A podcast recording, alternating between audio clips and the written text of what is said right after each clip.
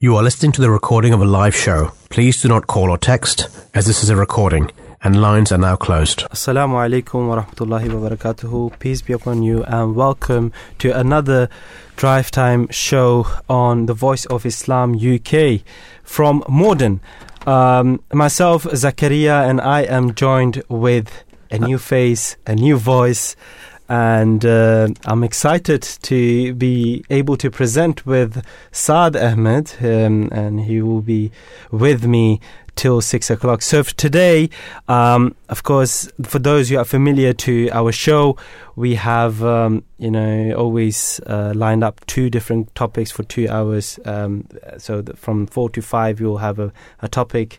And for 5 to 6, we have another topic. So Saad, how are you, and how are you feeling to be presenting for the?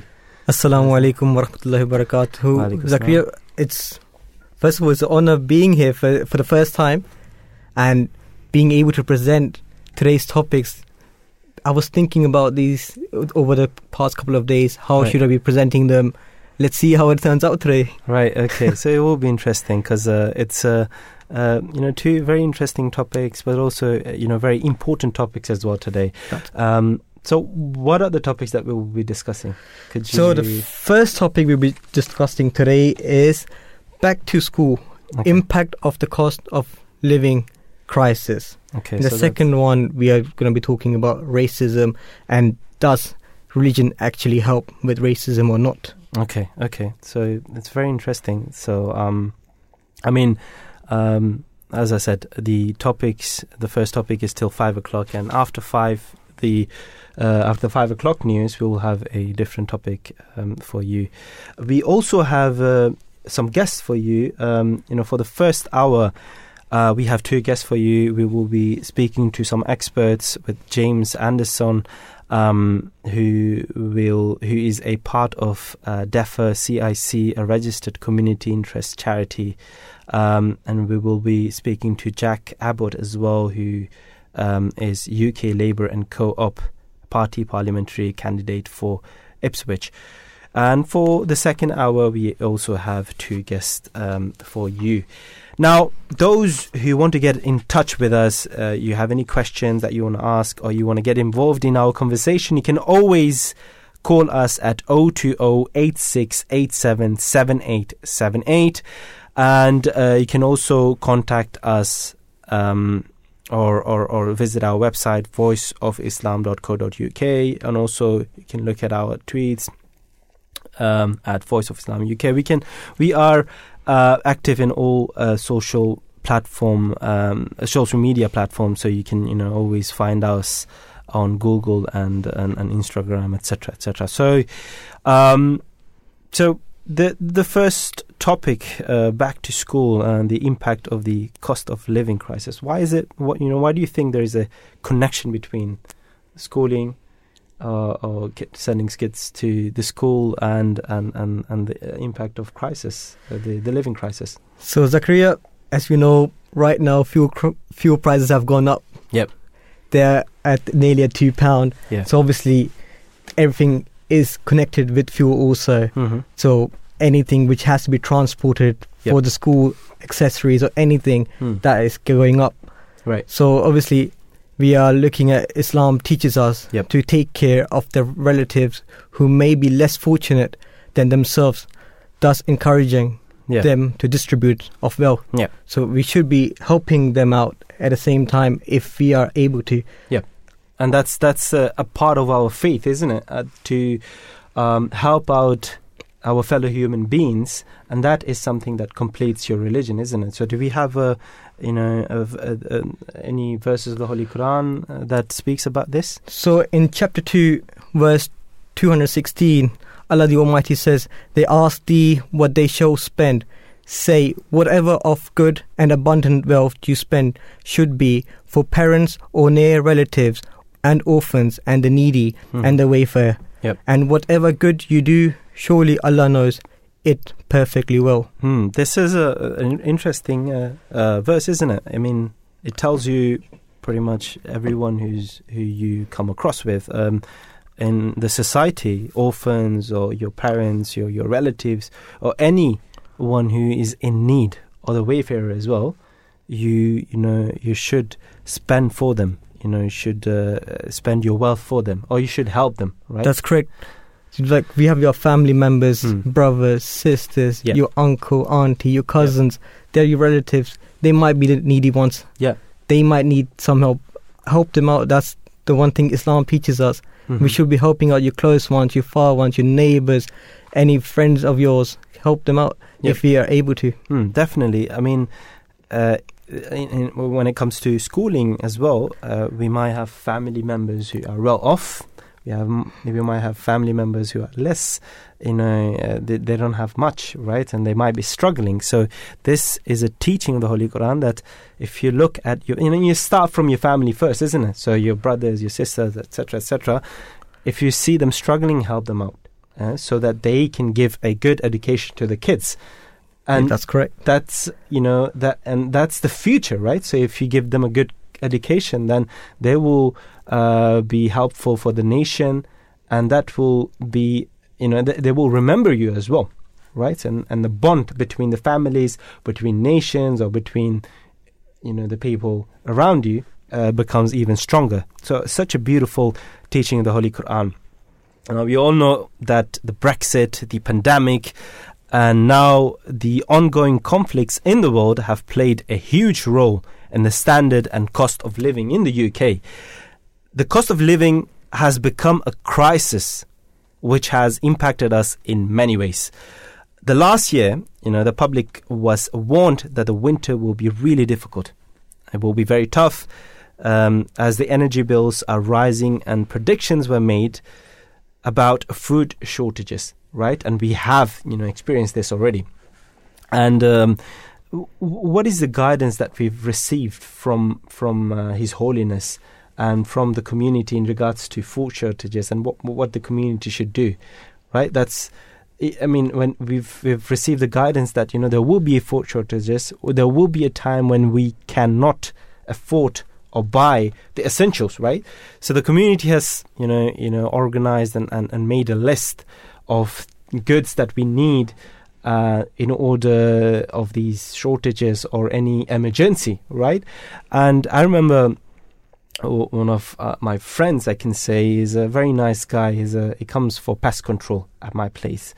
And, I was just speaking, and then he came upstairs at my place and he saw all my, cans of beans and rice and all that. And, of course, he didn't ask anything, but I just told him that, look, I have this prepared. Why? Because we've, the situation at the moment. Everything is becoming very, very expensive. We, the UK and the other European nations as well, they're using their backup at the moment. And once that is finished, we will be in shortage. So there will be a problem in future. So the community, with the guidance of His Holiness, the current Caliph of the Ahmadiyya Muslim Community, we are, advised to start, rationing food, or start, piling up food for any emergency. And we've received a list as well of the essentials that we need. And he said, yes, that's actually true. I mean, we should be careful. We should be ready for these kind of situations. And he then asked me that, could you also send me this link or this list? And I gave it to him. I said, start preparing. And he's like, I'm really thankful. So I said to him, like, whoever send this list to them as well. Now, when you look at when you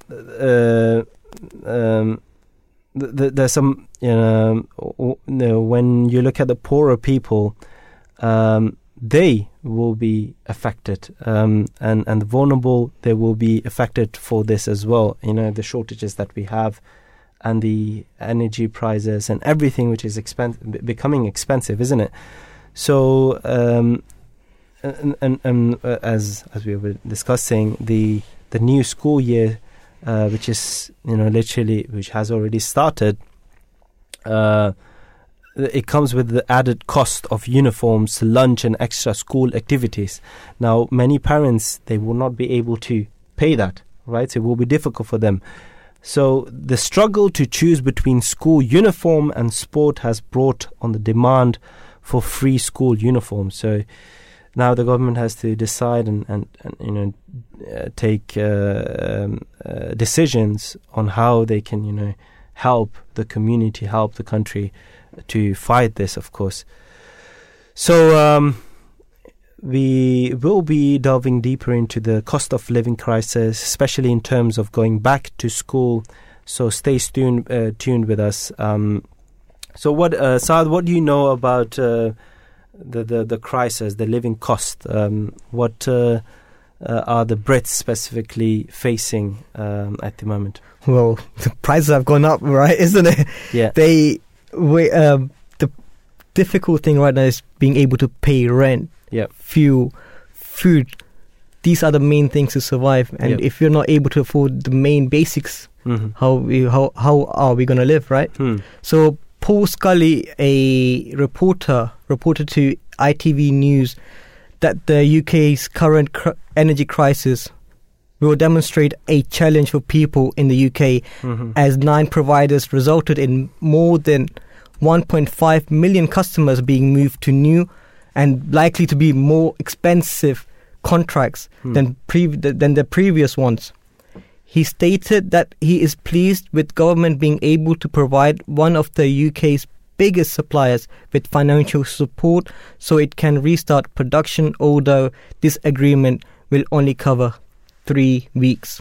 Okay, that's only 3 weeks, isn't it? That's only a solution for 3 weeks. Okay, and do you remember the from the community, we've been advised to ration food or have food ready for how many months? For about 6 months. 6 months, yeah. Roughly. Yeah, yes, I believe minimum 3 months to 6 months. So, I mean, I would advise everyone as well. I mean, you have this list everywhere, right? So, in emergency, what you need at home if anything happens to you, something that doesn't expire quickly, so it stays for years, right? So they should have those kind of foods. They should be ready for that, of course. According to the BBC, around 18 million households will see an average increase of £693, whilst around 4.5 million prepayment customers will see an average increase of £708. And this will depend on how much energy the household is using. We also see that the gas shortages are another concern. They are reducing carbon dioxide supply, which is important in food and drink production. This has increased concerns for the lack of food on the supermarket shelves for the public. We have our first guest with us, James Anderson, who's on hold and he's waiting to speak to us. James Anderson is part of a DEFA CIC, a registered community interest charity. With this short introduction, I would like to welcome James to our show. Assalamu alaikum, peace be upon you, and welcome to the Drive Time Show. Hello. How are you doing? You okay? I'm good. How are you? Yeah, I'm not too bad. Been a busy day, but yeah, I'm okay. Okay, thank you very much for joining us and giving your time to our show. So, how is the cost of living crisis impacted the lives of our future generation? It's impacted us.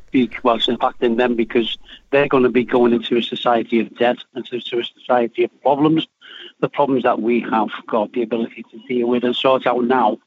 And if we don't do that, then we're passing that down to them, which it's our responsibility to stop that from happening.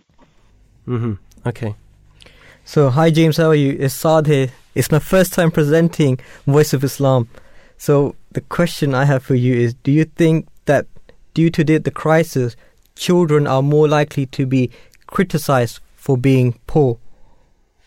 Yes, you're going to get a lot of children, young children, that are going to be stereotyped by society, depending on if they've got the right shoes on, or they've got the right clothes, or they've got the right amount of money to get the right kind of food, and the right kind of household, the right kind of living. And it ricochets throughout every society in the United Kingdom. So it does need to be dealt with, because it's not just about what we can or cannot afford, it's about the legacy that we're going to push our children into.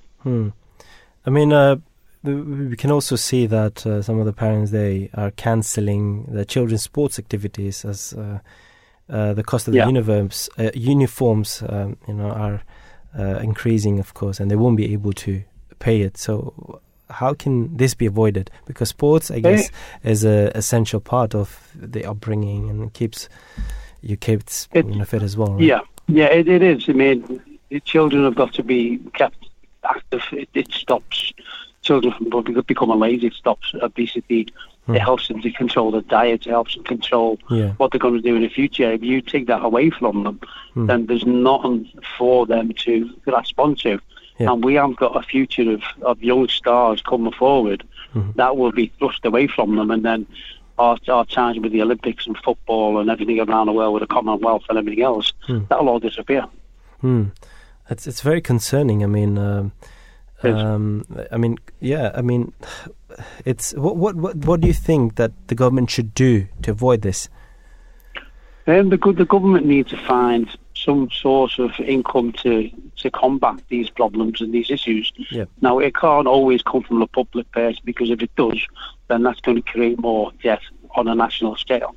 So somebody's got to sit down in the offices in London with the think tank on and think of other ways to do it. I'm more than certain that every parent in the country would not mind contributing 50 pence or a pound a week if they know that money itself is going direct to help the children's future, or even more than 50 pence or a pound a week. I know I would, to know that my children are going to have a future. So I think it's something that the government needs to put back to the public and let the public decide how to deal with this situation. Okay. So, as James, you have said, if we can contribute 50p or a pound to help them out, so do you think, shouldn't we, the uniforms be simplified? And if so, and how should it be done? The uniforms itself, that should be done in a similar manner. Now, a lot of these schools are demanding that children are wearing certain schools with certain logos, and a lot of companies are taking advantage of that by charging X amounts of money, sometimes money that parents can't afford and they have to borrow to do that, so they don't get fined by the school. That needs addressing as well. A uniform is a uniform. It should be universal. It should be for every colour, every race, every ethnicity, every community. No one should be singled out. A school is a school. Education is education. So we all should be exactly the same. Simple as that. Thank you. Thank you, James, for your time and giving your thoughts on our questions. Yeah, it's a pleasure. Thank you very much. Thank you. Okay. Bye-bye. So this was James Anderson, a part of of DEFA CIC, a registered community interest charity. It was a pleasure to speak to him. When you look at the prices, the rise of the prices have been blamed on the factors like a cold winter, leaving stocks depleted, high demand of liquefied natural gas for Asia, and reduction in supplies for Russia as well. So as energy and food bills are also something which is rising, many families face a £20 a week benefit cut, right, for the universal credit. So Boris Johnson, the previous prime minister, also stated that the higher wages, rather than taxpayers-funded benefit rises, are a better option. Some of the MPs have warned, and they said that it will be a lot of working families into this will force a lot of working families into poverty. And when you look at the figures, it shows us that 2.3 million universal credit claimants are already in work, with a further 1.7 million unable to work due to the health or caring responsibilities. I mean, there are families who are not able to work, and they were in the universal creded, and they were faced a lot of difficulties as well. And I remember that, and I think it's to this day as well. I mean, there are families who are skipping meals because they can't afford to have the three meals, I guess, right? And I remember the Prime Minister of Bangladesh as well, and Bangladesh is one of the poorest countries on earth. They were mentioning this, that, you know, this crisis has affected the whole world, and they were given an example of the UK. So it's very worrying, isn't it? Well, the former Prime Minister Boris Johnson did not believe, you know, these difficult circumstances will last for a long time. Yeah. But they will just automatically somehow correct themselves. Yeah. But obviously this hasn't happened so far. So regarding this, the Holy Prophet, made the peace and blessings of Allah be upon him, said, "It is better for one of you to take his rope, bring a load of wood fire on his back and sell it, God thereby preserving his self-respect, than that he should beg from people whatever they give him, anything or refuse him." He also referred to the rough hands of a labourer as the hands God's love. Self-reliance is only part of a Muslim thinking because it is always coupled with reliance of Allah. There are countless examples of Allah answering prayers concerning financial hardships when there seemed no way out. One of Allah's blessings and solution for economic disparity is the institution of zakat.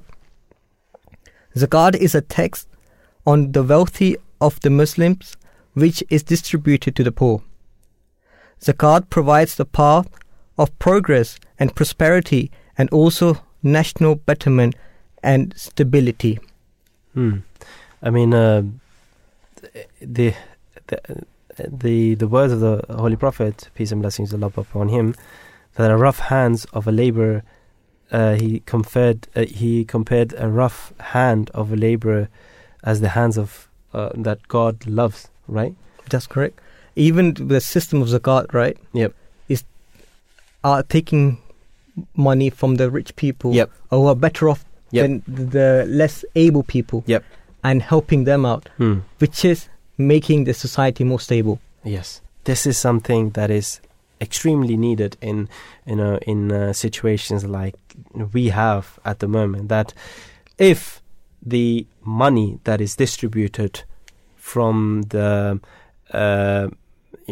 from the rich people to the poor people, what happens is that there will be stability. So how, you know, what's? Can you briefly tell us how zakat has been distributed and what zakat is? Very briefly. So zakat is, which every Muslim has to pay at a rate of 2.5% on the wealth. And that's only when let's say in the UK, right? And it depends on country to country, right? So the UK, it's roughly 3,500 in the bank. Anything worth 3,500, which is gold, silver, or their own money, if they do not use it at all for a whole year, even if they use it in the 11th month, right? That doesn't count, right? So if they have this amount, they don't use it, they should pay 2.5% from it. And what happens to that is, of course, poor people, they won't be able to, save up money because they can't do it. So that's simply that 2.5% goes to the people.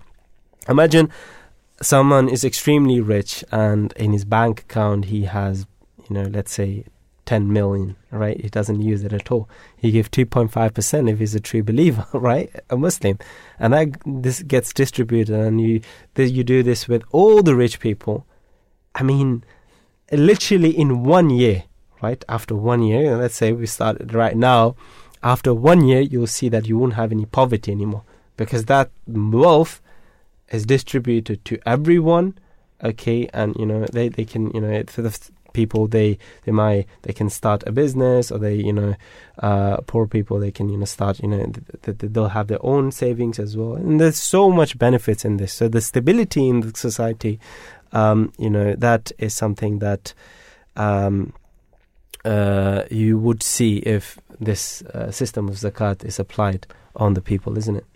Even let's simplify it even more. Like James said, if everyone can contribute 50p to a pound, which is nothing for some of us, right?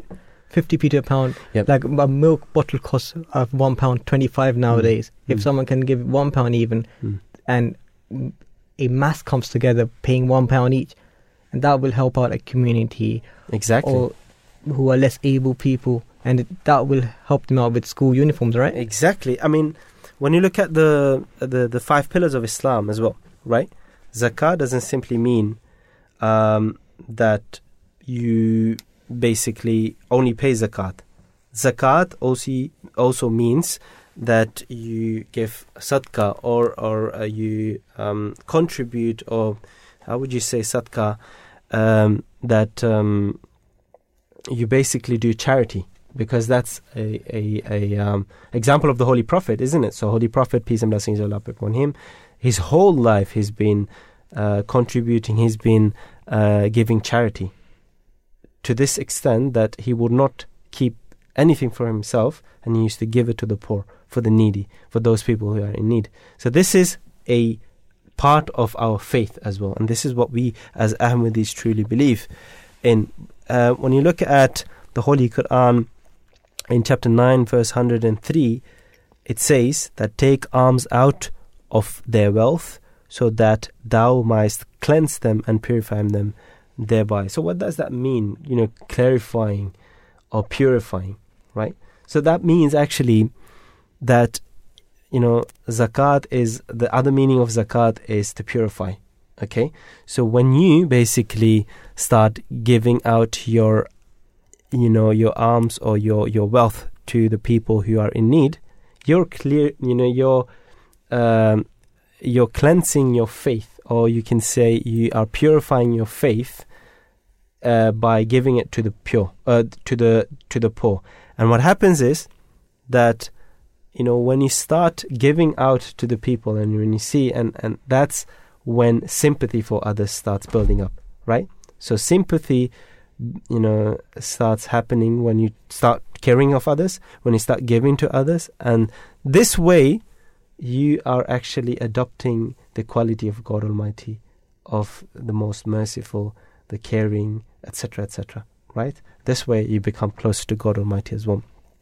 His Holiness Hazrat Meza Masrur Ahmed, the current Caliph of the Ahmadiyya Muslim Community, may Allah be his helper, also stated something in the light of the Holy Quran. Yes, His Holiness Hazrat Meza Masrur Ahmed, may Allah be his helper, has said, in the Holy Quran, Allah the Almighty has repeatedly instructed true believers to fulfill the rights of mankind and to help all those in need or who face difficulties of any kind.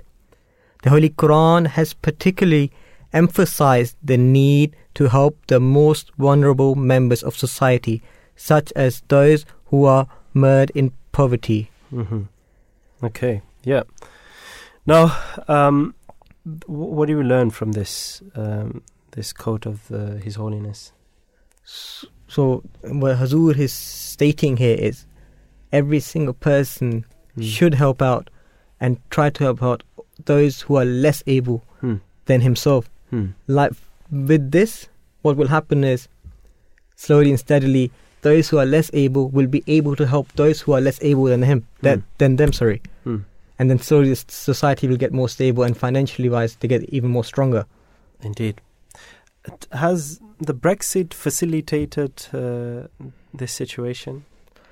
Well, last year, right? I mean, a lot of people have voted for this. Well, last year, as you remember, when the fuel shortage panic happened, yeah, and there were queues throughout London. Yeah. I used to go out and see London is packed, and people are waiting to go to the petrol station just to get fuel. However, the government reassured all of them that there's a lot of fuel, there's ample of fuel stocks. Yeah. But despite that, the fear of shortage, people did go and wait in queues and lines, and most of the petrol stations even shut down, saying we don't have any fuel. And they used to go to the next one, to the next one, to the next one, just to fill up their tanks. I mean, you know, a spokesperson also admitted that the country was suffering from a temporary COVID-related shortage of drivers needed to move supplies across Britain, and that happened when the Brexit happened. I mean, a confluence of crises had forced the government to deploy soldiers to drive fuel trucks energy suppliers to go out of business and panicked households to try and fill cupboards, all while COVID-19, was still on the rise. The pound, meanwhile, had been trading like an emergency market currency rather than from a steady group of 7 countries. As promised to you, we will be speaking to Jack Abbott, who is a UK Labour and Co-op Party parliamentary candidate for Ipswich. Jack, assalamu alaikum, peace be upon you, and welcome to our show. I think we have some connection issues, so we will get back to Jack. So we were just speaking about the fuel crisis and how the truck drivers, they got stuck as well. And I remember from the whole UK, our community had prepared food boxes for the drivers. I remember the East, at least, doing this, and we prepared many food boxes, and we basically gave it to all the drivers. And they were really thankful as well. I mean, imagine being stuck for hours, right, and they're not being able to eat. So this is something that we could do. I think Jack is back. Jack, assalamu alaikum, peace be upon you. Can you hear us? Yes, I can. Sorry about that. I think I was disconnected there, but thank you so much for having me on. Thank you. Luckily, we have you back. Jack, as you know, we are speaking and discussing about the living costs, and especially related to kids going back to school. What's the solution? What solutions should the UK enforce in order to make uniforms affordable? As you know, that many parents, they can't afford to buy the uniforms from their respective schools. Sure. I mean, there's a few different things. I mean, as you say, it's a real concern for a lot of families, particularly now more than ever with the rising cost of living, putting food on the table, paying energy bills. And obviously now, when you do go back to school, the cost of uniform, I know, a family contacted me the other day saying they spent £150 just each. Mm-hmm. But obviously previous research as well from the Children's Society said that can even go in excess of £300 as well once you put in school shoes, sports kit, everything else like that. So it's a real burden for a lot of families, as I say, now more than ever. But there are a few things that I would like to see happen. So there was a law change that came in last year which sort of compelled schools to try and keep some of the costs as low as possible. Now, I know a lot of schools are facing immense cost pressures themselves with their own energy bills and tight budgets. And I know that a number have already taken really significant steps to supporting families. But what I would really like to see is things like, a lot of your listeners will know that the school uniform can be embroidered, and not just like the jumper or the blazer, but sometimes even the school shirts and PE kit. Some also really restrict where you can buy your school uniform from. So sometimes, a lot of families might want to go to the supermarket, buy a pack of shirts or whatever, but sometimes those options aren't there for them. And so really what I, as I say, want to see schools to do is just make sure they're minimising that as much as possible. They're giving families a real kind of flexibility and accessibility. But also things like facilitating swap shops as well to make sure that, people can buy a second-hand uniform or exchange it where necessary. That was very a good tip that you given. I mean, the schools, they should provide help, and they should be flexible when it comes to uniforms. Saad, do you have a question? Yes. Well? Hi, Jack. How are you? Hi, yeah, very well. Yes, this is Saad. I've just joined recently Voice of Islam.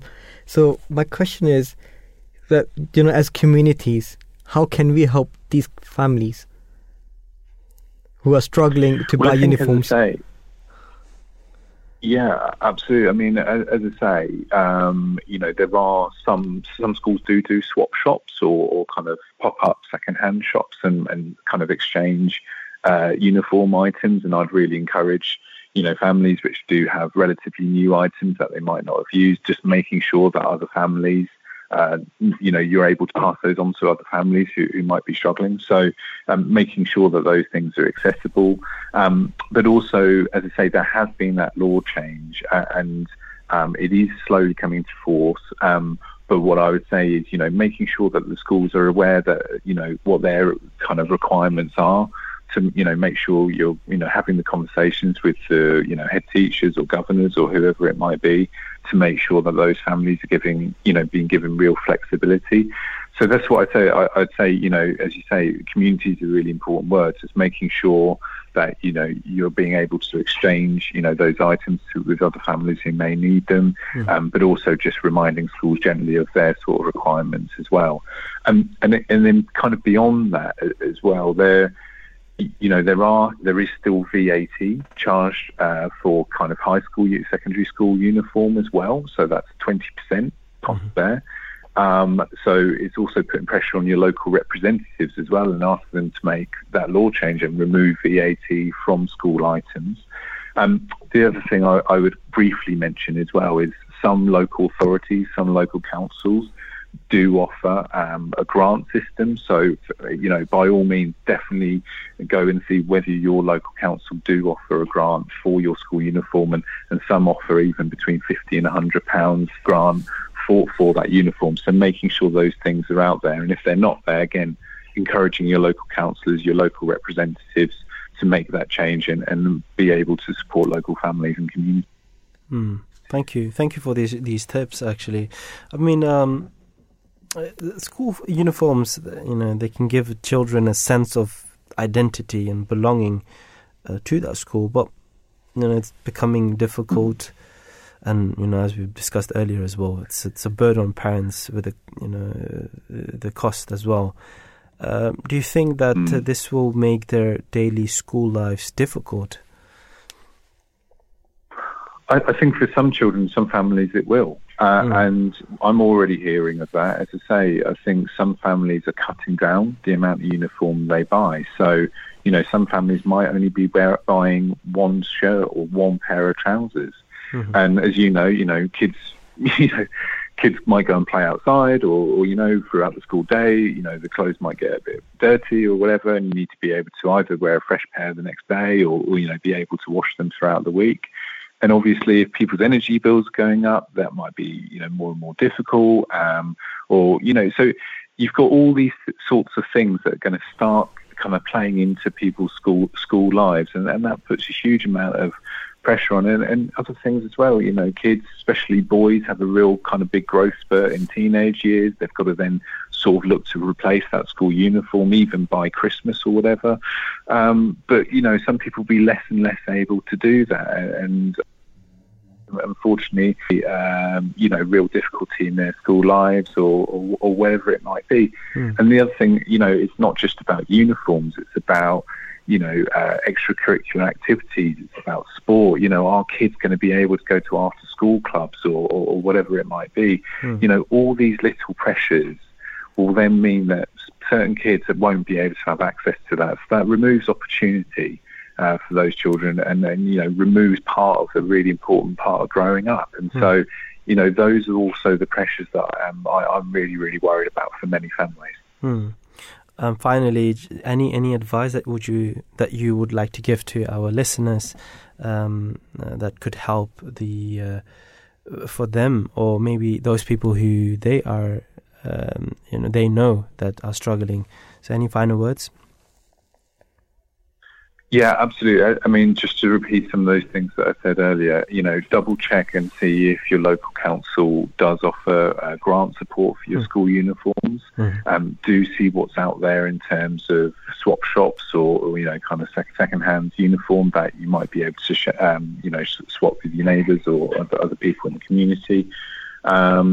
So there is small bits and bobs of help out there, but also, as I say, going to those schools and making sure they're aware of the new law, making sure that, they're being as flexible and accessible as possible. And I hope and think that, with times really tough for a lot of families, some schools may start making exemptions on their usual school uniform policy. So, yeah, as I say, those three things are really, really important. And as I say, This is something I'm going to be campaigning on from a political point of view. I'm a parliamentary candidate in Ipswich for the Labour Party, and I certainly want to see a change and removal of that VAT on school uniform, plus some of the other bits of support that I've outlined there. So yeah, that is what I'd say. And thank you so much for having me on this afternoon and being able to talk a little bit about school uniform.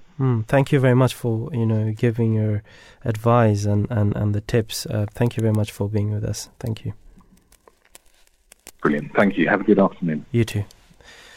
So this was Jack Abbott, UK Labour and Co-op Party parliamentary candidate for Ipswich. You got really very helpful, tips as well, right, from Jack? That's correct. Yeah, this for the listeners, if you need any help or any guidance, you can always follow the tips that we've received, right? As Jack has said, call up the council, go to your local charity shops, ask them. What are or how can they provide uniforms? And for us, if you go to them and ask them how we can help them and get uniforms to them so they can help out other people, that'd be a great idea, in my opinion. But we should build a link, isn't it? Whoever is listening right now, maybe you would know someone who is in need, who is or you could convey this message to others as well. If they need any help, then they can they could be helped as well. So this is something that is important, of course. Now, we were discussing earlier, just before we had Jack on the line, how Brexit facilitated the situation. Clearly it did not facilitate, or it's become an issue, isn't it? The governor of the Bank of England, Andrew Bailey, even quipped whether a plague of locusts would be the next to be beset in the UK. The root of the UK's outside struggles are broader and come down to the independence on trade, an asset before the pandemic that allowed for lean supply lines and championed by supporters of Brexit. The reliance now magnifies the damage from leaving the EU and COVID-19 disruption. And then we had these two things coming together. The COVID-19, the Brexit as well, and so much trouble because of these two problems, of course. And the labour shortages have been hitting every part of the food supply chain, from dairy to seafood and vegetable processing, according to James Withers, Chief Executive Officer of Scottish Food and Drinks.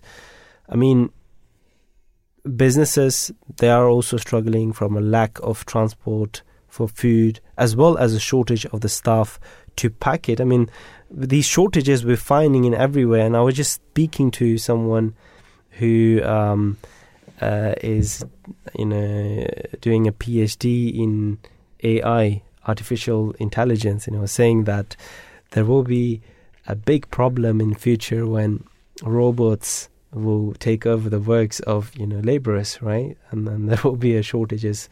It is of course the future is AI, but then how would people be, and how would they find works, right? So how would they provide for their families? That's also an issue.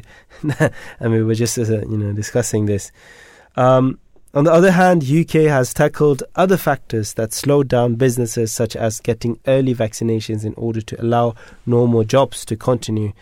However, in light of the current crisis, the government will have to work on it.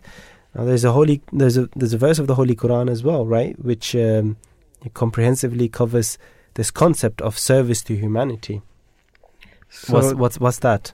So in chapter 3, verse 111, Allah the Almighty says, "O people of Islam, you are the best people ever raised for the good of mankind, because you have been raised to serve others. You enjoin what is good and forbidden evil and believe in Allah." Right. So why is the people of Islam referred to this? Why the people of Islam? I mean, it will be it's an interesting question, right? So the Quran is, as we know, this is a universal religion, right? It's meant for everyone. But why Islam?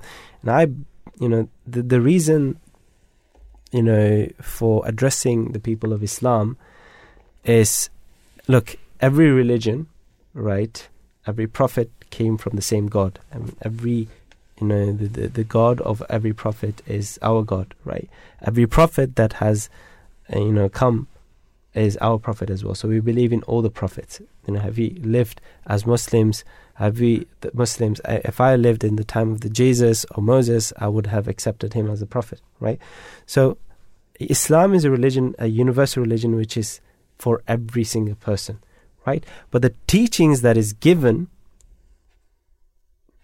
in the Holy Quran is universal, and those people who believe in Islam, they read the Quran and they understand what their duties are, right? So the Holy Quran is, and the teachings of Islam is meant for everyone. So that's why it's mentioned in the Holy Quran that you are the best people ever raised for the good of mankind. And when you see as Muslims, right, it's obligatory for us, every Muslim, to take care to be good to the whole mankind, not just specifically for your nation, for your family, for your faith groups, etc., etc.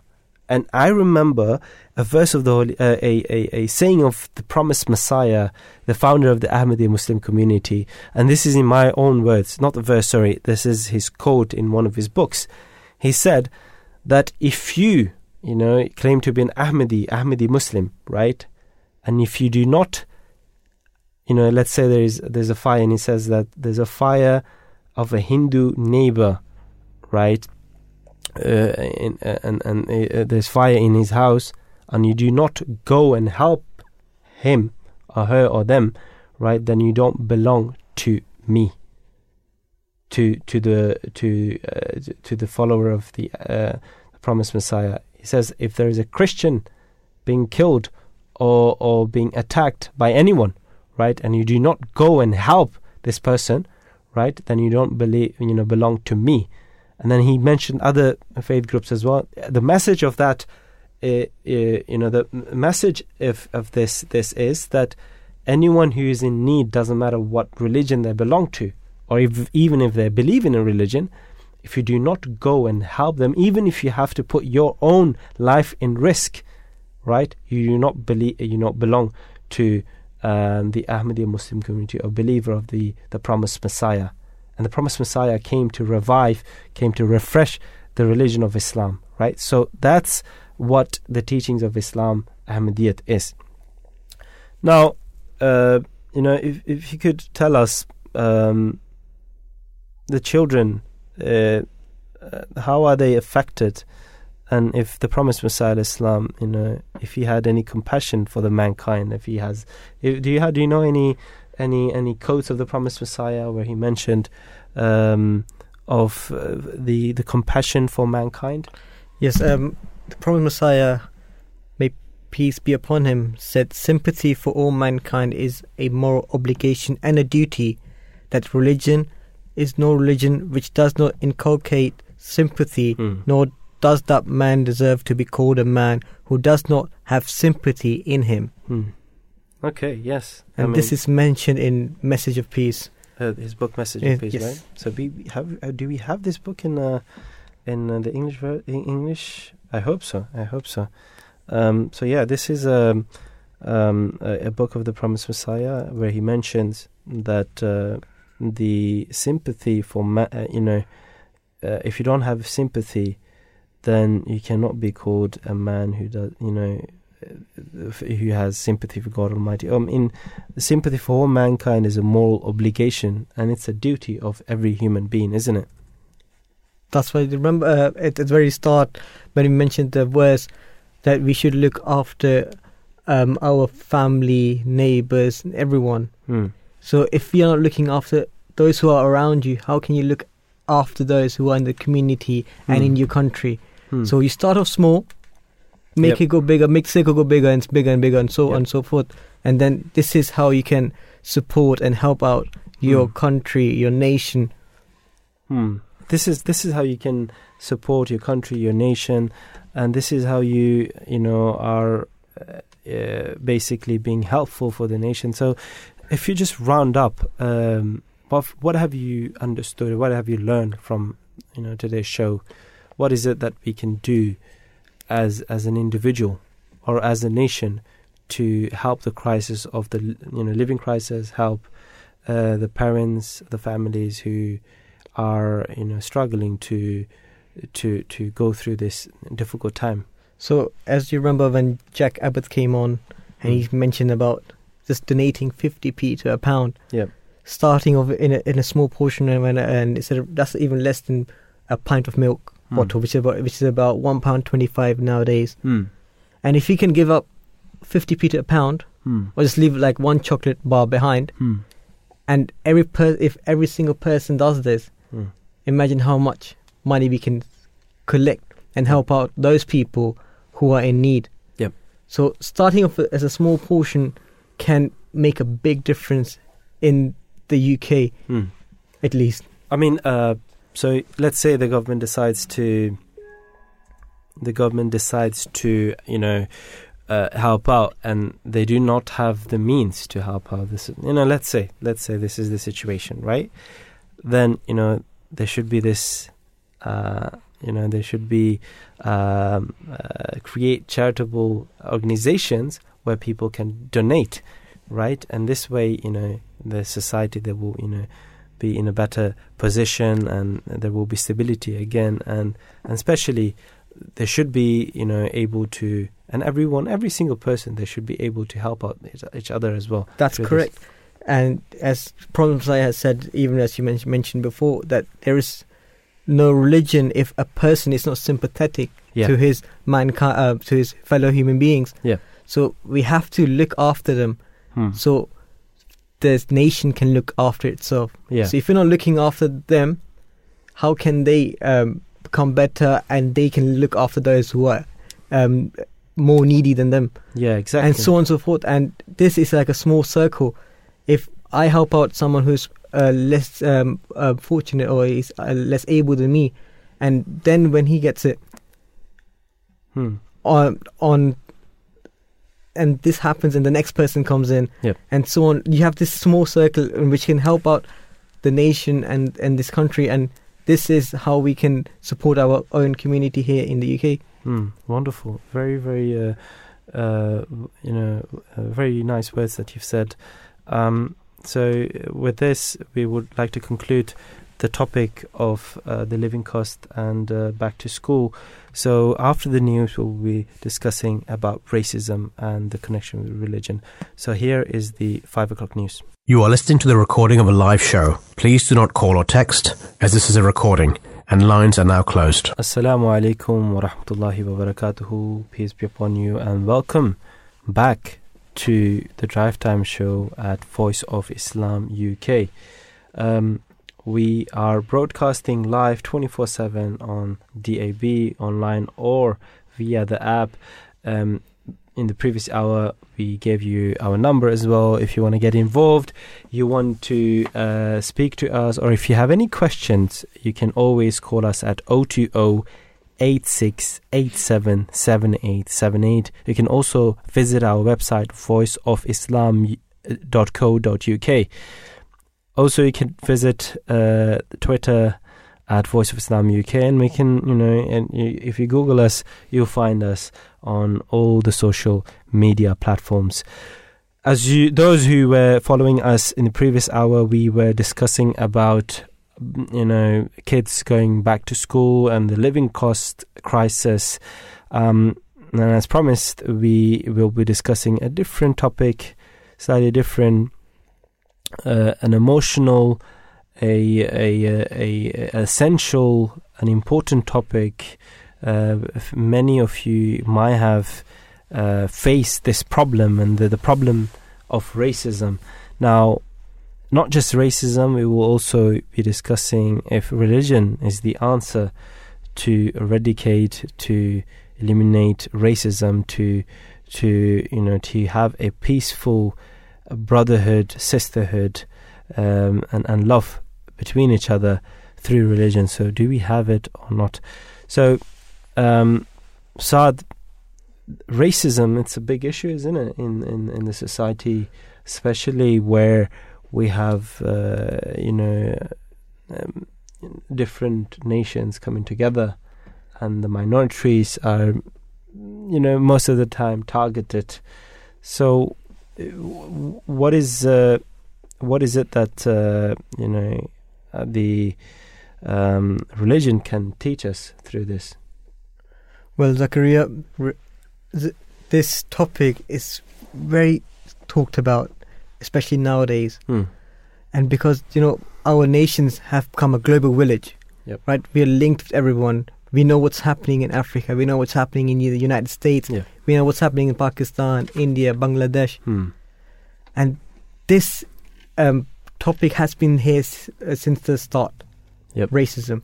But it has been coming up more frequently because this topic needs to be eradicated somehow.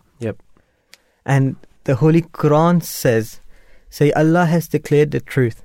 Follow therefore the religion of Abraham, who was ever inclined to Allah, and he was not one of those who associated gods with him. So, meaning that religion teaches us to give our duties to God, and God's creation. And this is the main thing we should understand. We should respect and live in harmony with every single community, race, and become a family. Exactly. In simple words, become a family. That's correct. Because we're all from God Almighty, we're the creation of God Almighty, and no one is better than another person, right? In the eyes of God Almighty, the only thing that counts is your actions. If you are good to others, God will, take you as a friend of yours. If you are harmful, if you're hurting others, right, through, it could be anything, right, as a nation or whatever, right, you will be the enemy of God Almighty, right? And, eventually there will always be a punishment. There will always be consequences of the actions that you do. Now, Islam promotes the subordination of all of our capabilities to God's will. And racism, on the other hand, denies the unity of God by giving one racial group priority over another. And that is not the teaching of God Almighty. That is not what God wants. Every creation, every human, every nation is a creation of God. So we set ourselves as partners with our Creator when we pick which people are superior to others. Because then we think that, we are the ones who are, for example, providing, and we are the ones who created the humans, God forbid. Zakaria, quick question. What is racism? Well, racism is something, it could be a race, it could be something which, as a nation, you discriminate other nations. Or discriminate, for example, it could be between tribes as well. And the most common thing that we see is, the racism of color or caste. And caste is something which is more, related to the Asian countries or the poorer countries, right? But the racism in the Western society is more to do with your own people, right? So you have the majority of the people, right, discriminating the minorities. So that will be something which is, so basically when you discriminate other minorities, right, that's considered racism. But, racism had a broader aspect as well. But when it comes to racism and religion has no place, and nowhere, would you find the true words of a prophet that has come from God would never ever mention that any other race is better than the others, right? No nation is better than the others. Or, we will be quoting a saying, the last sermon of the Holy Prophet, peace be upon him, where he mentioned, and there was so much wisdom behind that sermon as well, where he mentions that no one, and you would not think, don't think that you're better than anyone else, right? So a racist isn't born a racist person. That's why in the Holy Quran you find that every child is born a Muslim, a someone who submits to God Almighty, right? And then it's the parent or the society that brings up according to whatever they have, their teachings are, okay? And then they become a person that the parents have brought up or the society has brought up, right? So a racist person is made from the world around them, right? Whether racist attitudes are taught and passed down from the older family members or slowly developed by the world around them. Yeah? This is what racism is, right? So you learn from the society, you learn from the family, you learn from the people around you. Okay, so unconscious bias is based on the principle that our brains receive constant streams of information about other people, and over time shortcuts are made and the brain starts to build a positive or negative bias towards individuals or groups of people. And this is based on the messages this, a certain person receives from the people who are around us, isn't it? And we are constantly receiving messages about people that over time it does create a bias. Messages come from so many different sources, whether it's the news that we read, whether social media, the music videos also sometimes gives us, some sort of racist messages, right? We have the stories that we hear from our elderly or the history that may be written, right? That could be something which could be a racist history, okay? So all these things, right? The advertisement, the movies that you watch, there could be a message of racism in every, all these things. So they all have the role to play in, perpetuating the stereotypes of racism. So this is something that we should be concerned about. And, we should always, the upbringing and the parents, they should bring the child up in a way that, they are not discriminative towards anyone, and that happens when you build a arrogance in yourself. So the more humble you are, the less you would think of you being superior than others, and that's what is racism, in my opinion. What's your thought on that? So Zakaria, remember during the period of if you looked within the period of history, especially at the time during World War and the Holocaust, which is really... I'm not going far back towards the modern period or anything. Yeah. I'm saying just couple of years back, let's say. And when we see even Hitler, and he said there are some certain characteristics of a person which is white. And during that time, he segregated Jewish people at that time, and it's said that about 2 out of 3 people living in Europe before the war were killed during the time of the Holocaust, and around 6 million European Jews were killed, and more than 1 million victims were children, young children which had nothing to do with the war, and they were killed just how they looked, just on the base how they looked, and what Hitler thought a white person should look like. I mean, this happens through the message that we receive from, from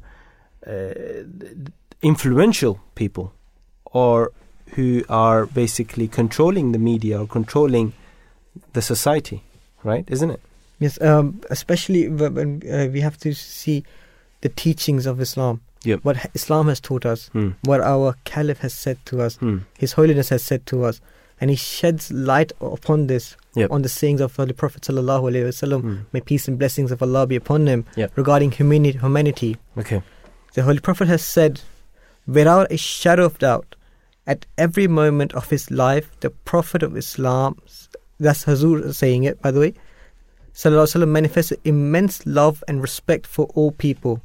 His pure and noble heart was filled with compassion, and at all times he sought the betterment of mankind and strived to alleviate the suffering of others. He taught his followers the respect and value all humanity.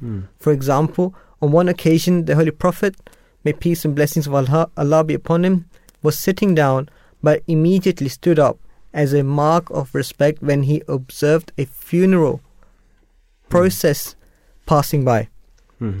Upon this, one of the companions asked him, O Prophet of Allah, why did you stand up?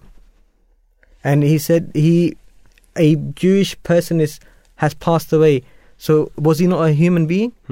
So a simple thing, the Prophet of Allah is standing up just of another a Jewish person who passed away, even though he hasn't believed in him, but as a mark of respect, the Holy Prophet ﷺ stood up for him and said that no, he has passed away, so we should respect him and let him go in peace. And this is how we build, bridges, isn't it, between communities, between religions, and this is how we should respect each other. That's the thing. That's the most important thing.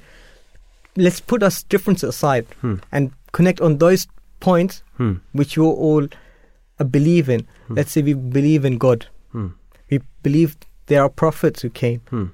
We believe that Allah has sent, the God has sent books, revelations to us. Let's link up on those connections instead of our differences, always debating about them, and let's leave them aside and become a whole community. And then we can tackle other subjects also at the same time. So the first thing that we need to do is start caring for each other and have sympathy for every single person, not just your own. And then, we can think of what they teach, isn't it? So we have our first guest who's on the line. He's waiting to speak to us. He's regional manager for the South of England for Show Racism the Red Card.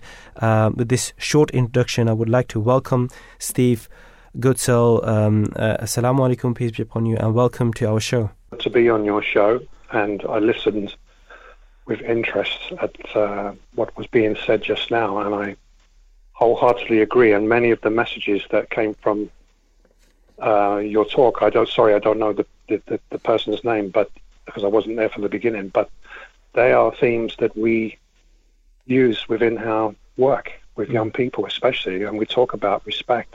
Wonderful. And we talk about similarities. Don't look for difference, look for similarities. Look for similarities, Yes, and I really loved what I just heard.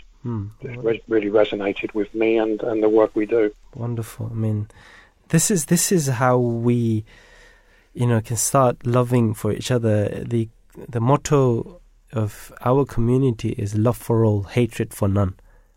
And this is a motto that was, been given by the third caliph of the Ahmadiyya Muslim Community, I believe. That without the love for every single person, you cannot have peace. And hatred should not be for anyone, because we're all the same. And hatred is, you have hatred, you can hate someone's action, but you cannot hate a person. Because a person, is a person of God. This is what we need, love for each other. Now, Steve, the show Racism, the Red Card's annual Wear Red Day will be taking place on the 21st of October, so next month this year. Could you tell us a bit more about this, please? Of course. Our charity has been in existence for 25 years, and we have been delivering messages such as you've just espoused and others around challenging discrimination, challenging racism in particular, using football as a way of getting through to the hearts and minds of many young people and adults. We don't just use football, but that's one of the main things. And the very name of our charity, Show Racism the Red Card, comes from that. In football, the referee who upholds the laws of the game, if someone transgresses, they will receive the red card. So that's why we are called this. Wear Red Day began about 7 years ago from humble beginnings, and it was to create awareness on one particular day of the year. And it started off very small, and we just had a few thousand followers. But in that time, it's grown tremendously, and only today I was told by my colleagues that just ahead of, 7 weeks before this Wear Red Day for 2022, we have almost 250,000 subscribers. These are people that have actually taken the trouble to register for a pack which they can use to fundraise for us to continue to do our work, or simply to show their support to anti-racism. And by the time October 21st comes around, I think that figure will be close to 500,000. And of course, there's many, many more people, such as yourselves, who are spreading positive messages that it's not registered. You know, we don't know how many people. And sometimes we can get caught up in this where we think that the majority are hateful and the majority want division. Actually, the reverse is true, but those people tend to shout the loudest. So what we're doing with Wear Red Day, we're shouting loud too. And we are encouraging people to join us to spread those positive messages. And not just for that one day, to do it every day. And we say about being, it's no good just saying, I am an anti-racist. You have to walk the walk, and you have to do it. You have to do things and show through acts of kindness sometimes and support. And it's every day. But it raises valuable funds for us, but importantly it's the awareness for anti-racism in the UK. It's the awareness that, you know, wakes us up, and you know, sometimes we don't realize, or the youngsters or some people, they don't realize what they are doing, because they've been taught by the society, or by, maybe by their parents as well, that this is okay. But when you tell them that this is not acceptable in the society, and then they can make changes in themselves. That is correct, and we work very closely with schools in particular. We will work with probably 100,000 children this year, and we talk to them about those very things and where did they get these messages and these thoughts. People aren't born racist, but they will develop racist attitudes if they go unchallenged, and if it is thought of as being the norm. So we do exactly as you said, and we actually start off from the point of what is racism, what is discrimination, what is hate. And many young people don't even understand that fully. And then you can look at how racism manifests itself, how it can be directed at someone because of not just their skin color, which is the most obvious, of course, but because of their culture, because of their nationality, and importantly, because of their religion. And we look at why that is wrong and really how ridiculous it is. But we refer very much to history and some of the terrible atrocities that have taken place, continue to take place. But we look at very basic things, that they can change their behaviours, which will make a huge difference in their local communities. So the use of language, for example, very important. Hi there, Steve. How are you? I'm good. How are you? I'm really good myself. Thank you so much for asking. You know, you just mentioned raising awareness. You know, racism can happen everywhere. It can happen at work, school, even in sports. So if you can tell us, our listeners, what was the incidence of Shaka? Just a brief, if you can mention it, what happened. Yeah, of course I will. Shaka Hislop is an ex-professional footballer. He was a goalkeeper, played for West Ham United, Newcastle, Portsmouth, Reading, and also his country, Trinidad and Tobago. When Shaka was based in Newcastle, mainly white supporters up there, still is to a general, you know, really. But he was filling up with petrol at a forecourt where he had his family in the car. A group of young men came towards him. They saw him, shouted racial insults directed at him because of the colour of his skin. He was fearful for his family. Mm-hmm. As they got closer, their insults turned to congratulation and thanks, we've met you, Shaka. Oh, they recognised who he was, and they didn't see him anymore as a black guy they could use. They saw him as their goalkeeper for Newcastle United, and they wanted his autograph, of all things, you know. And it changed in an instant. And at that point, Shaka realised the power he had to change people's opinions and lives, and set out to use that in a very positive way and help set up this charity. Mm. He was appalled by their reaction still. You know, how come you don't really see me as a human being, you just see me as a footballer now, and now you like me and you want me to like you. Mm. He didn't give them his autograph. He told them what he thought of him, and then that gave him the inspiration to help our current CEO, Jed Greby, to set up the charity in a small way, but it's grown, and now we've got bases in other countries, including South Africa. But that's how it started, from that incident.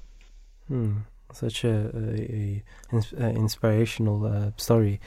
Your organization, how does continue to utilize the high-profile status of football and football players to help tackle racism in society, and even not just limited to football but other sports as well?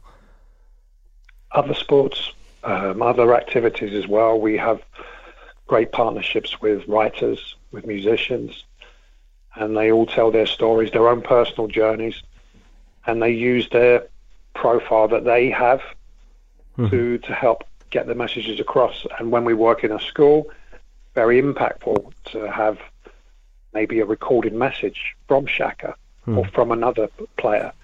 We go to football clubs and we will take young people there as well. We work in cricket. Monty Panesar is a recent patron of Show Racism the Red Card and does some great work with us as well. So we've got patrons all over the place, from all walks of life, teachers, lawyers, doctors, a whole gamut of people. And they all play their part. And if they have some standing in the community, they will use that, and it helps open doors in the first place to get into schools. It then opens hearts and minds, and we value that tremendously.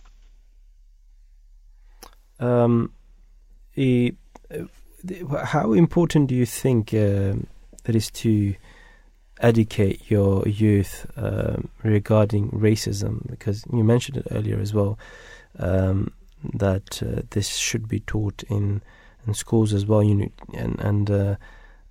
but why is it important to educate the youngsters, especially in regards to racism?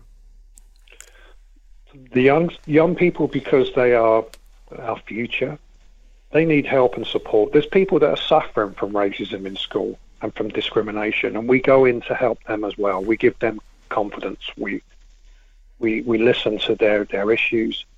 And sometimes in a group discussion in a class, which teachers often, find difficult because we're talking about issues which some people shy away from. We can, through the people that we train to go and do this work, we do a lot of listening, actually. Rather than talking, we listen. But it's important at that young age, because young people, if they are not challenged with some of their behaviours, some of the things that they say, for example, then that will just build over time. And it's preparing people for the adult world. And we're working more increasingly in the adult world, in the workplace, with large employers to help young people, adults in the workplace, and call out racism. A lot of people are suffering at work. And you can have all the policies and procedures in the world, but if you don't have people that are prepared to enact upon them, if you don't have management and key decision makers that buy into it, that this is how we're going to be, this is our culture, of fairness and respect, then people are going to suffer, and we've got many casualties over the years, and that's not right. So yeah, we start off young, but we work right through into adulthood as well. Lastly, do you have any campaigns you've been working on lately, and if you do, what are their impacts on the society? There's many I could talk about. One in particular that I will mention is a campaign that we've been running with Premier League football club West Ham United in the East London area and in Essex. And we're going to be scaling this up to go to other areas very soon. And it's called Stop the Hate. It's a very simple message.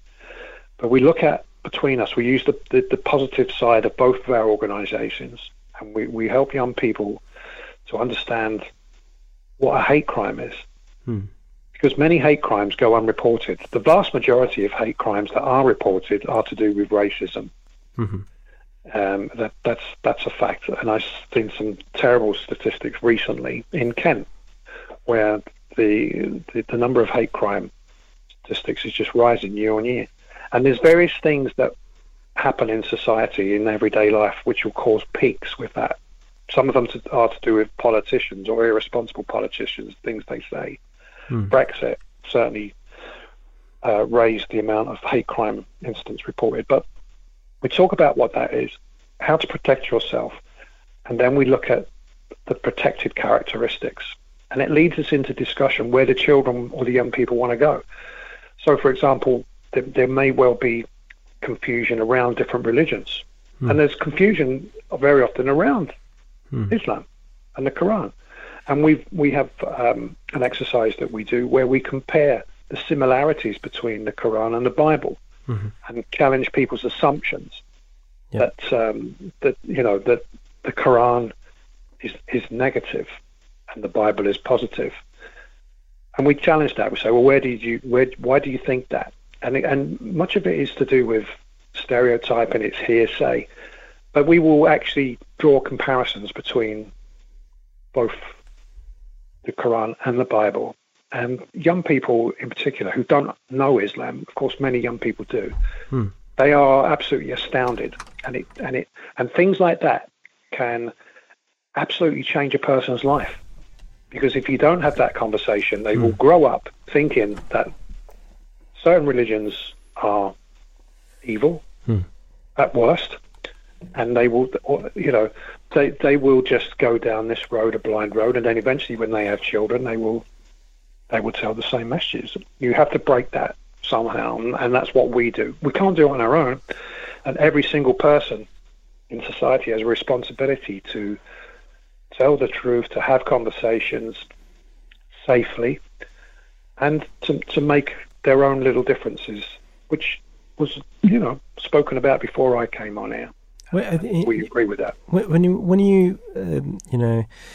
This is important and something that you're teaching, right? So when we have Islamophobes or those people who hate Islam or any other religion, someone might hate Christianity or Judaism, etc., etc. Of course, the core teaching of every prophet you'll see is love for every single human being for the sake of love.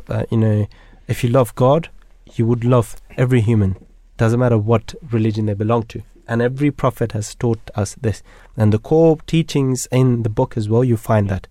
Of course, there's another thing that if something is, added afterwards, okay, or the views of humans, is different.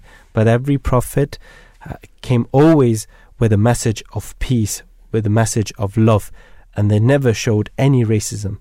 Rather, they, tried to, eliminate racism from the society where they came in, right? So this is a very important thing, especially with Islam as well.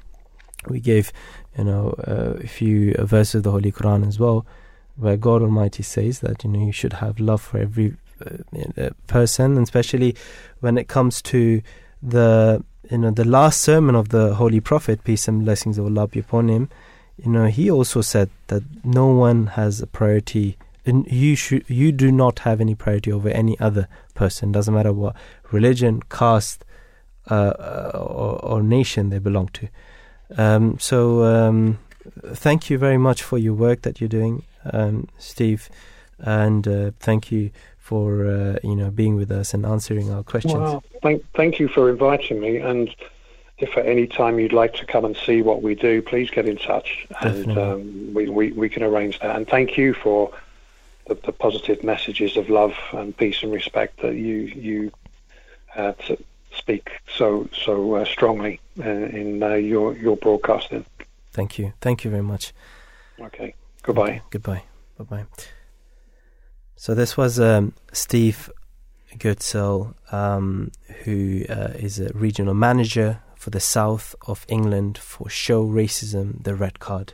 A very interesting, discussion we had with him, isn't it?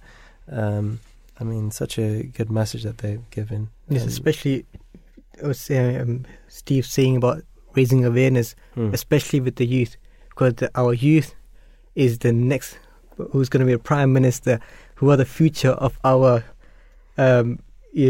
country. Yeah. So because a nation cannot be reformed without a reformation of its youth first. Yes. Right?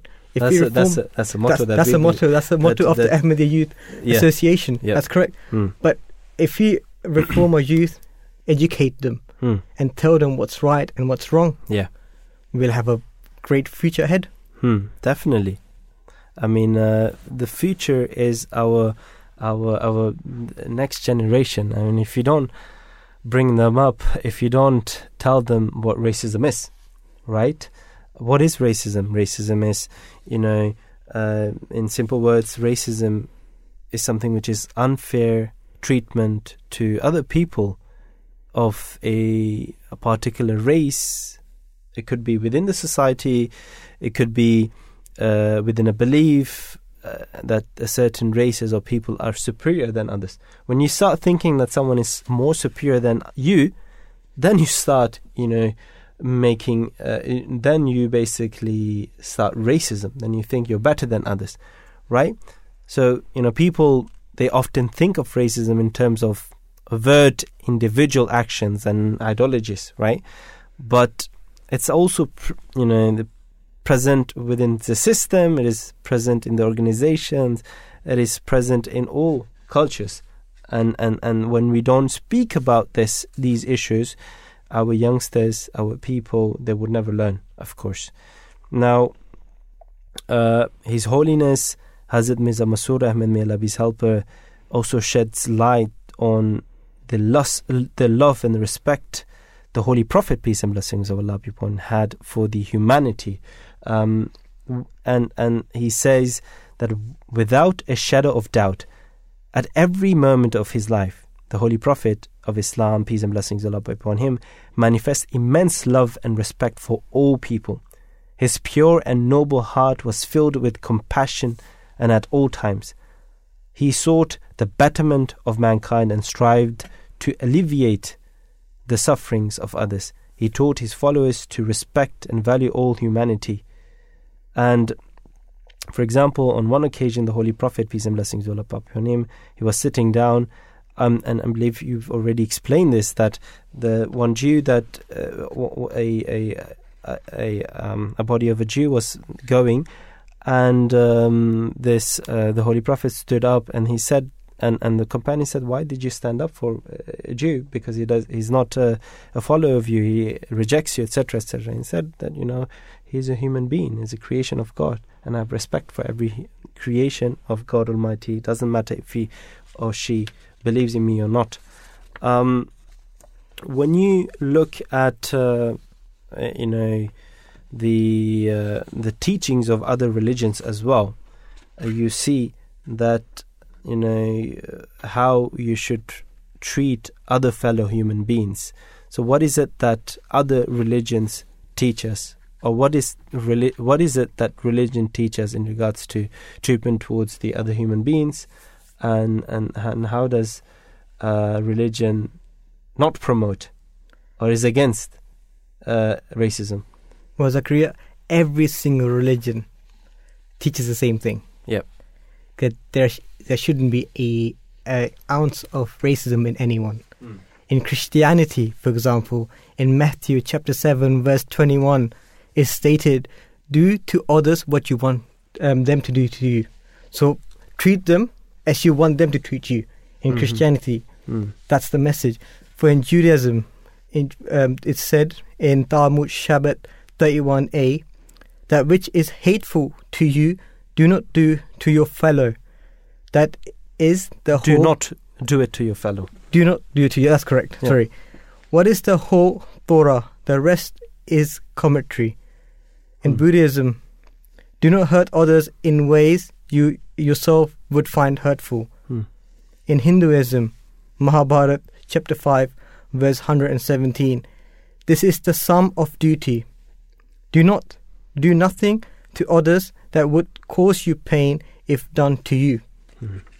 These are all messages of prophets of these religions, and we believe in all these prophets to be prophets of God Almighty, and we accept them as our prophets as well, isn't it? And Islam also teaches that Allah has placed great emphasis in huquq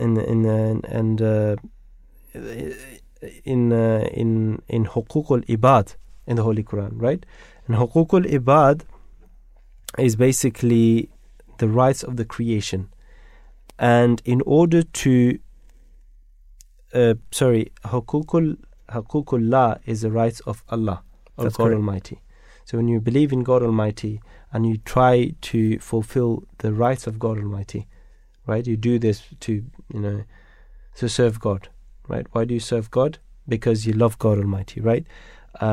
Because He has created you, He has given everything for you to sustain in this world, to function in this world, right? So if you there is a I'm going to tell you this story afterwards. So huququllah is the rights of God Almighty. In order to fulfill God's rights, it is necessary and it is important for you to do the huququl ibad, which is fulfill the rights of your the creation of God Almighty.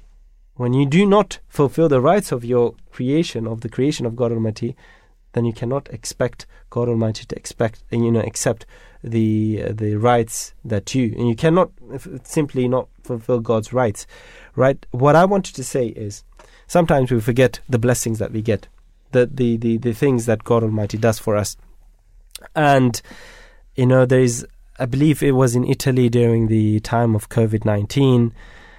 And this person, an elderly person, was in the hospital, and he was being given oxygen, and he was in bed for many days. And when he recovered, and the nurse came to him, I think, and this person, there was a massive amount, right, just for oxygen, okay? This guy started crying, right? This person was not a poor person. He could pay the amount. There's nothing issue with the money or anything else. But this person then said that for so many years, I think he was 70 something or 80 something, right? For 75 years, let's say, God was giving me for free oxygen. He never asked anything for me. All the things my body, everything that I was functioning fully, right? And it was all for free. And God was giving this to me. Now that I'm, weak and the humans are taking care of me, I'm paying for this. So I was never thankful to God for all the blessings, all the things that He has given to me. And he started crying just in realization that how much God loves us, the things that He gives to us. We have our last guest with us, Anas Mahmoud, who's on hold. He's waiting to speak to us. He's a sixth-year student of the Jamia Ahmadiyya UK, a University of Theology and Modern Languages, studying to become an imam for the Ahmadiyya Muslim community. With a small introduction, Imam Anas, Assalamu alaikum, peace be upon you, and welcome to our show. Wa alaikum salam, jazakallah for bringing me on here. It's a pleasure to be here. Thank you very much for being with us here. Anas, what do you think, as you know that we are discussing about the topic of racism and how Islam speaks against racism or any religion. Imam Saad was giving some examples of other religions as well in the course of the prophets where it is strictly forbidden, or racism is something which is against God's will, right? Against the teachings of any religion, right? So what do you think is the reason for negligence towards religion, especially in today's world? Well, the reason we have negligence towards religion in this today's day and age is because people don't really, they've failed to understand the teachings of Islam. Islam is a religion that is rooted in equality and tranquility and peace for everyone, so that everyone gets a chance to an equal chance at life. You see, Islam was born in an atmosphere of racism, very. Society, and it was a complete atmosphere of total racism, and it was that was the beginning of Islam, and the mark that Islam left on the world we can see towards the end of the Holy Prophet's may peace and blessings of Allah be upon him, his life when he conquered Mecca.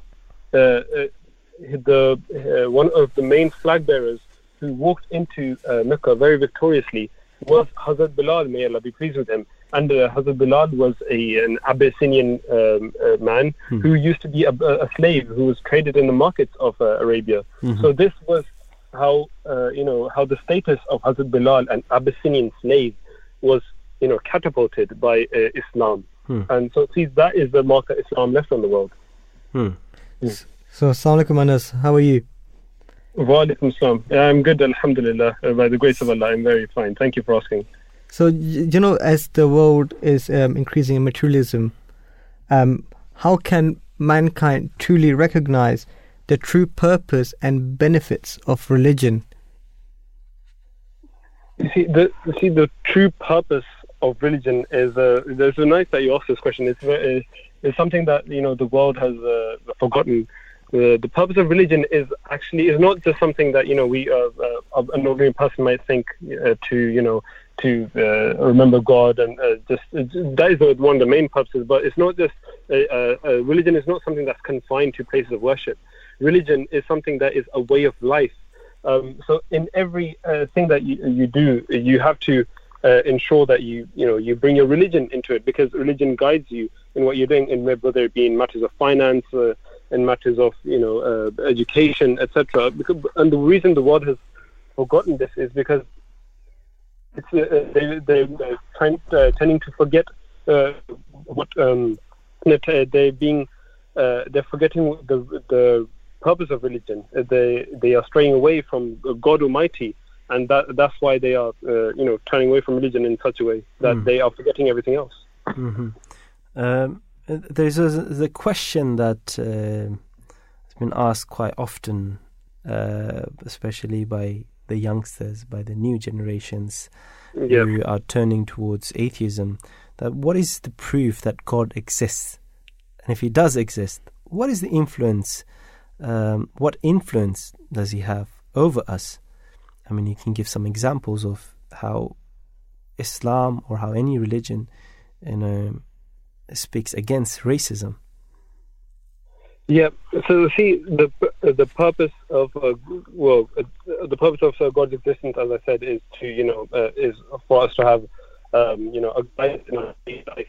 One of the main proofs of God's existence is, if you imagine a farmer working in the field, and it's the searing desert heat, and he's ploughing his field, and if he suddenly has a realization that he's working all day to work for some money, and then he suddenly realizes what he's doing in his life. The first place he looks at is as a gut reaction is towards the sky, and he and he thinks to himself, what am I doing? And see, this just shows that there is an innate quality in human nature that that a man is human beings are naturally inclined towards a higher being. They look towards a higher being for help and for comfort, and that is one of the main proofs of God's existence. That there is something within us that that inclines us towards a higher being. Yeah, I mean, we've seen it through the prophets, isn't it? That prophets, when they come, they are not famous, or they are not very influential in the society, and the believers of a prophet is always like the weakest of the community. But the how God helps that community is wonderful, isn't it? It changes the society, it changes the other people and from being the worst of the people in that nation to the most exemplar people. And this is also a sign that God really exists. Saad, I think you have a last question, I guess, if you could, ask the question, please. Anas, as you know, we are coming to the end to the show of the show. I just want to know your final remarks regarding racism and how religion speaks against racism. You have 1 minute. Just in 1 minute, just wrap it up and let everyone know. Thank you. Yeah, the religion, especially. Comes about to bring people together and to create a harmonious society of domestic tranquility, harmony. And what the Quran has said regarding unity and brotherhood, and for us to stick together and stay away from racism, is the Holy Quran says, "Innamal mu'minuna al-ikhwa." Surely all believers are brothers. فَأَصْلِحُوا بَيْنَ أَخَوَيْكُمْ وَاتَّقُوا اللَّهَ. So make peace between your brothers and fear Allah. لَعَلَّكُمْ تُرْحَمُونَ, so that mercy may be shown to you. And see, this is one of the ways that God Almighty has inclined the believers towards making peace towards the brothers and maintaining a harmonious atmosphere in society and their homes, so that they may be the recipients of God's mercy. Wonderful answer. Thank you very much, Imam Anas, for joining us and shedding a light on the questions that we've asked. I hope everyone has benefited from this, but thank you very much for your time and your answers. Thank you very much. Thank you, Jazakallah, for having me. Okay, Jazakallah. So this was Anas Ahmed, the sixth year Jamia student who is becoming an imam for the Ahmadiyya Muslim community. I would like to conclude today's show with a saying of the Holy Prophet, peace and blessings be upon him. In his farewell sermon, he said that he lifted two hands, the Prophet, on whom be peace and blessings be on him, and joined the fingers of two hands to the fingers of the other, and said, "Even as the fingers of the two hands are equal, so are human beings equal to one another. No one has any right nor any preference to claim over another. You are brothers." So not only Islam, but every religion expects us to act with justice towards one another, and to reject any thoughts or actions based on any notion or religion or of racial superiority, or even of social, economic and political dominance. We should keep the following slogan before us. This is the slogan of the Ahmadiyya Muslim community, and this should be adopted in every society, and that is love for all, hatred for none. Thank you for listening to us, and here is the 6 o'clock news.